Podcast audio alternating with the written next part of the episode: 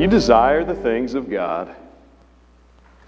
Maybe you've watched the Olympics this past week. I know some of you are interested in participating that way through maybe the swimming events. I've been watching men's basketball and different things. But you know, the original reason the Olympics were created by the Greeks was so that people could receive glory. Because the Greeks valued the glory of self as the greatest thing to be achieved. Believers are different, though. We value glory, but we value glory in a different way because the greatest glory that we can have is to give glory to God. That's why we sing. That's why we're gathered here today. We're not just here because it's on the schedule. We don't just sing songs because they're in the book or it's something new. We give praise and glory to the King of Kings and to the Lord of Lords. And so I want to encourage you worship Him today with your whole heart. Worship Him with everything you have. And then receive His word with gladness. Matthew chapter 13, we begin looking at verse 1. That same day, Jesus went out of the house and sat beside the sea, and great crowds gathered about him, so that he got into a boat and sat down. And the whole crowd stood on the beach, and he told them many things in parables, saying, A sower went out to sow. And as he sowed, some seeds fell along the path, and the birds came and devoured them. Other seeds fell on rocky ground where they did not have much soil, and immediately they sprang up since they had no depth of soil. But when the sun rose, they were scorched. And since they had no root, they withered away. Other seeds fell among thorns, and the thorns grew up and choked them. Other seeds fell on good soil and produced grain, some a hundredfold, some sixty, some thirty. He who has ears, let him hear. Then the disciples came and said to him, Why do you speak to them in parables? And he answered them, To you it has been given to know the secrets of the kingdom of heaven, but to them it has not been given. For to the one who has, more will be given, and he will have an abundance. But from the one who has not, even what he has will be taken away. And this is why I speak to them in parables, because seeing they do not see, and hearing they do not hear, nor do they understand.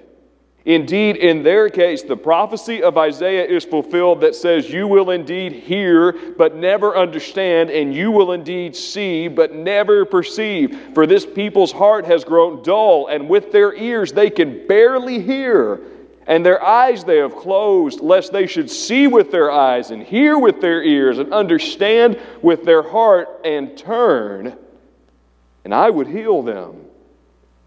But blessed are your eyes for they see, and your ears, for they hear. For truly I say to you, many prophets and righteous people longed to see what you see and did not see it, and to hear what you hear and did not hear it.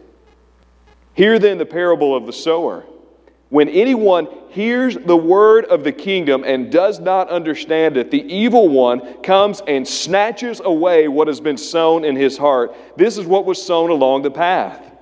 As for what was sown on rocky ground, this is the one who hears the word and immediately receives it with joy, yet he has no root in himself, but endures for a while. And when tribulation or persecution arises on account of the word, immediately he falls away.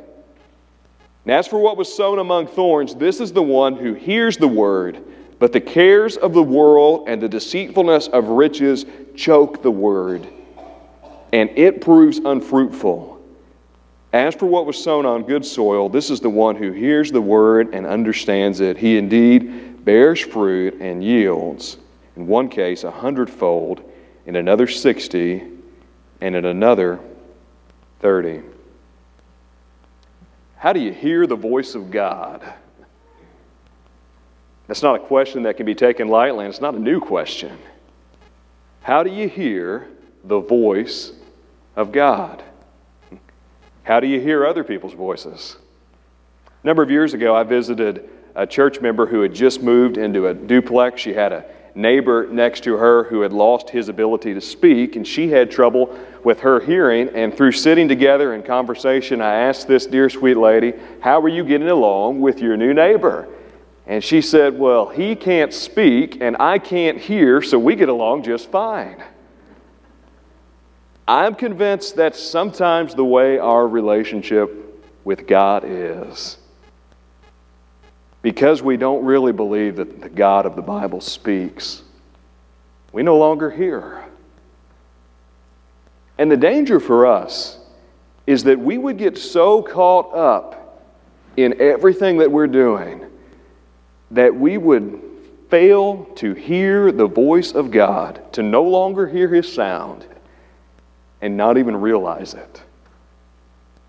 Jesus goes out on a boat. He gets out on the sea. If you can imagine this scene, the crowd gathers together on the shore off the Sea of Galilee, and Jesus uses this boat out in the water for his pulpit. The crowds are gathered around, standing to hear what he has to say, and he begins to speak to them in parables. Now, we know something about parables, do we not? Parables either conceal their meaning to those who do not hear, to those who do not understand. They either conceal or they reveal to those who have been given the vision and the sight and the hearing to see and to hear the gospel. And so much of Jesus' sermons use farming analogies here. And this is no different. And he says, He who has ears to hear, let him hear. They used in that day and in that time for farming what was known as broadcast sowing. I don't know if you've ever gathered together a bag of salt to help get the ice off of your driveway, or maybe you're like me and you want to make a token effort when the church has salt on the sidewalks and the driveway and you really don't know what you're doing, so you just grab a bunch of salt and start throwing it everywhere. That was similar to the way that they did it in New Testament times. They would throw the seed around and they would scatter it. And so the people would have been familiar to what was happening, and Jesus talks about what happens to each of those seeds that are scattered. Some of them, he says, scatter along the path, and the birds came and they devour them. They're right there by the wayside. They're extra leftover seed. Some of those seeds fall along rocky ground where they did not have much soil. If you've ever been to Israel, you know it has lots of rocky terrain, not a lot of place to take root. And immediately they sprang up, but since they had no depth of soil, when the sun rose, they were scorched. And since they had no root, they withered away. He describes some more seeds. They fell among thorns, and the thorns grew up and choked them. And then there were the seeds that fell on the good soil and produced grain, some a hundredfold, some sixty, some thirty. Now, many would not have thought much of this story if not for Jesus' next statement, in which he says, He who has ears to hear, let him hear.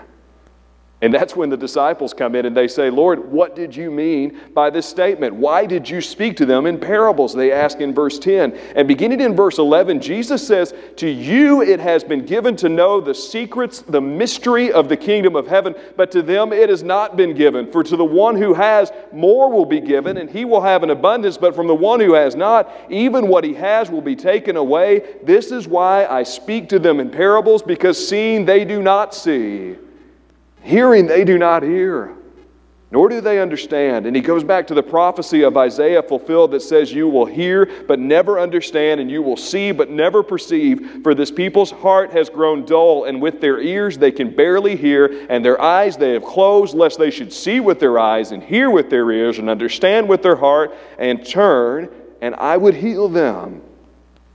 Paul describes what they did a little later on in Romans chapter 1 when he says they exchanged the truth of God for a lie and they worshiped the creature rather than the creator.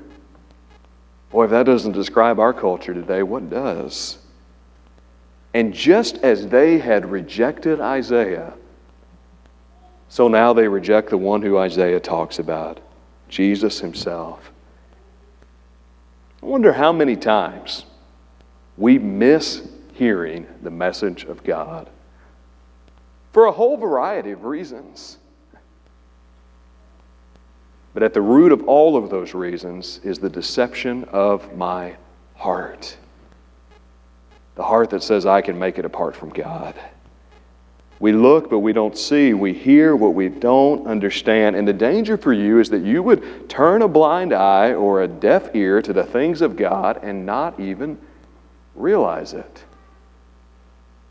There's something known as the mosquito tone that's being used on certain cell phones nowadays. The reason it's being used is because if you're over the age of 25, you cannot hear it. And so some teenagers have gotten the bright idea in classrooms to use this tone to make calls or to send text messages because the teachers, who are normally over the age of 25, can't hear the tone. And all the teenagers in the room woke up and took notes at that message.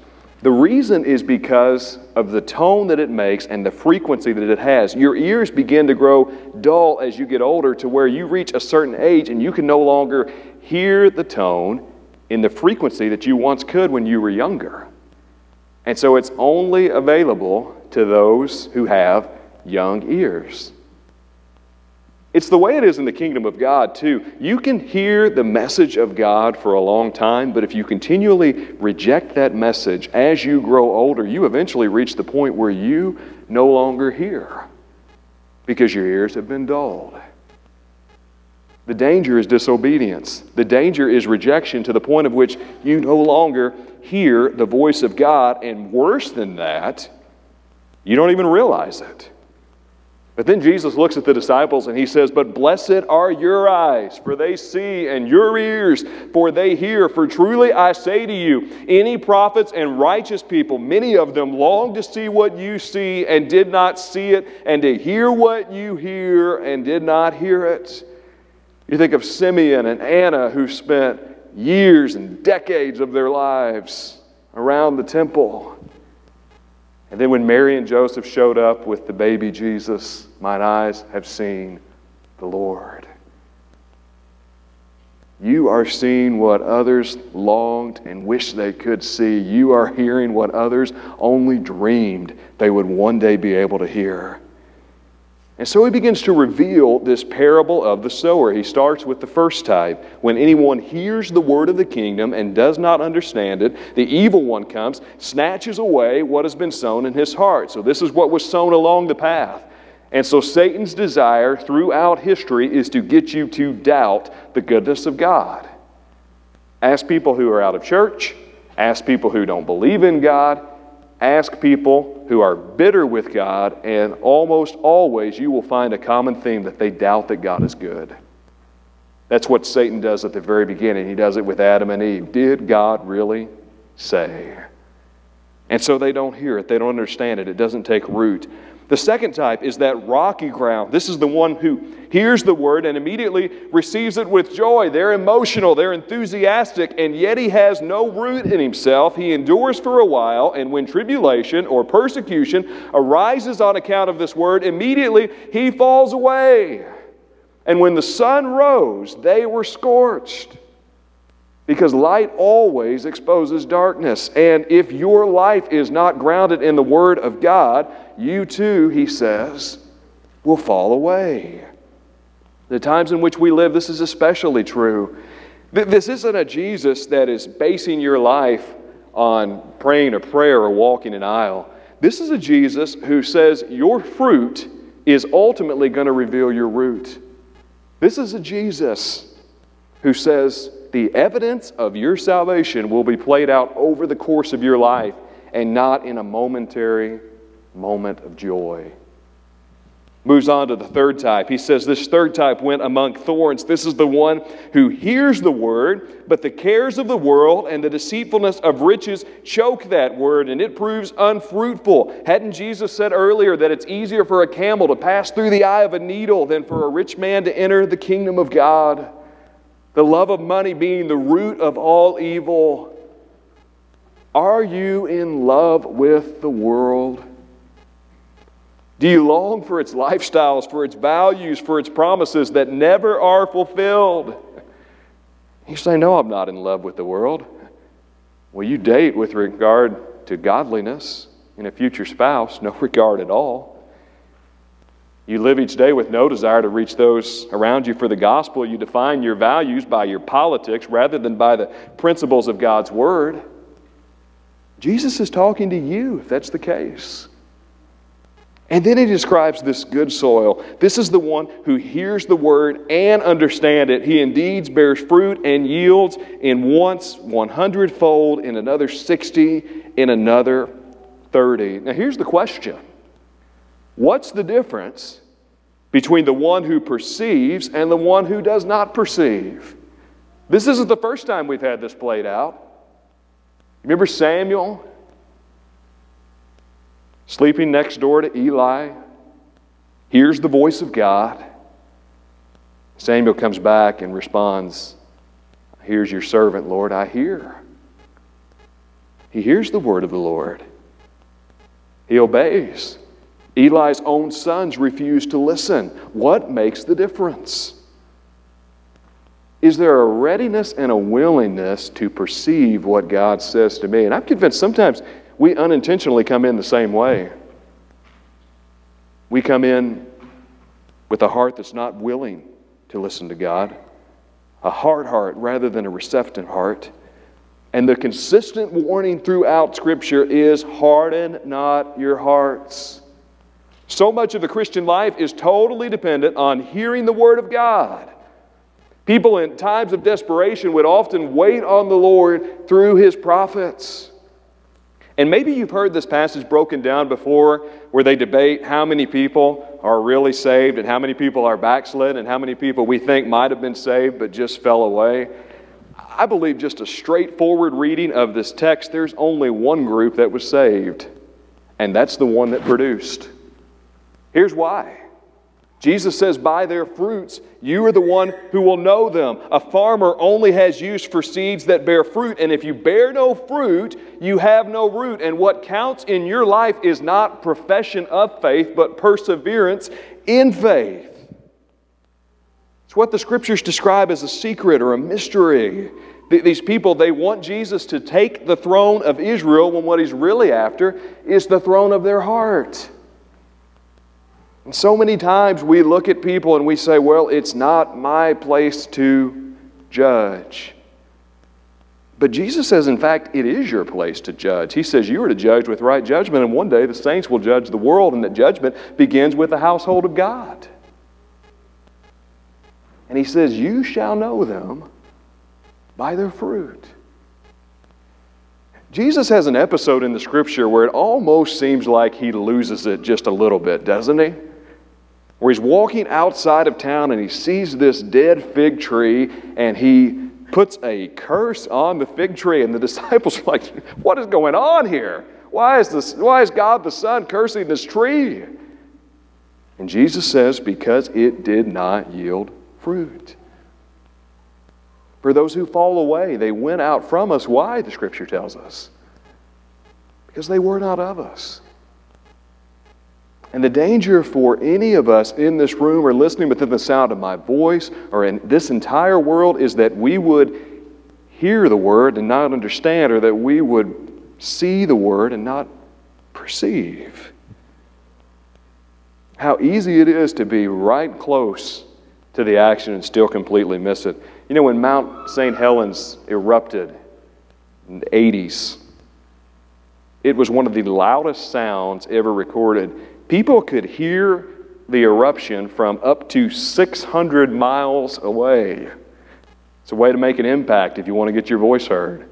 But did you know because of the center of gravity and because of the way the explosion occurred, there were people who were right next to the mountain who could not hear any of it because the sound went straight up over the top of them and expanded out, but it created a vacuum to where they couldn't hear what was happening. Matter of fact, some people who were interviewed said that had they not turned around, they never would have known that an eruption took place in the first place, even though they were right next to it. These people are right next to God the Son. He's preaching the word. They see it, but they don't perceive. They hear it, but they don't understand. How tragic it would be for you to be right next to the Word of God and still completely miss it.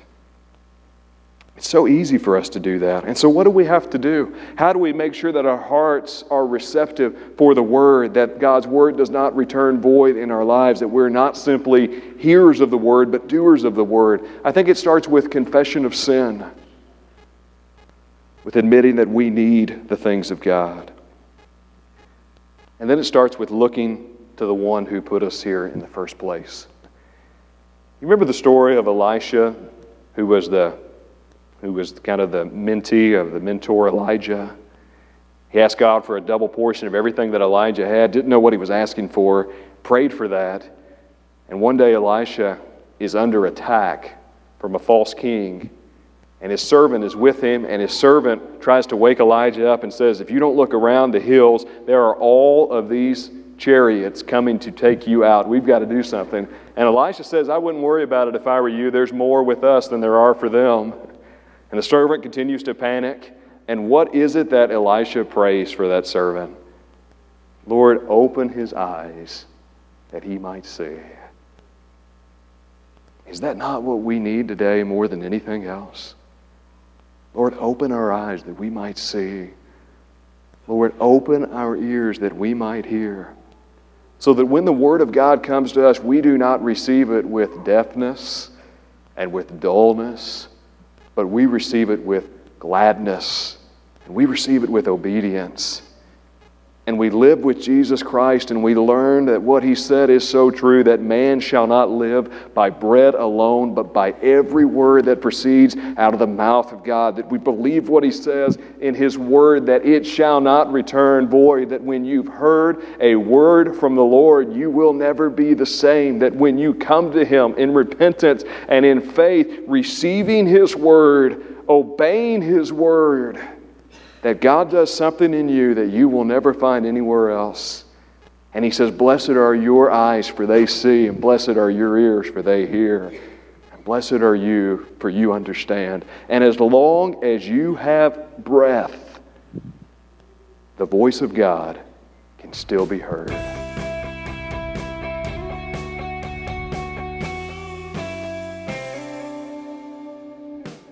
Hey guys, thanks so much for listening to the broadcast. If you found it helpful, please consider sharing it with your family and friends. For more information, check us out online at barryefields.com.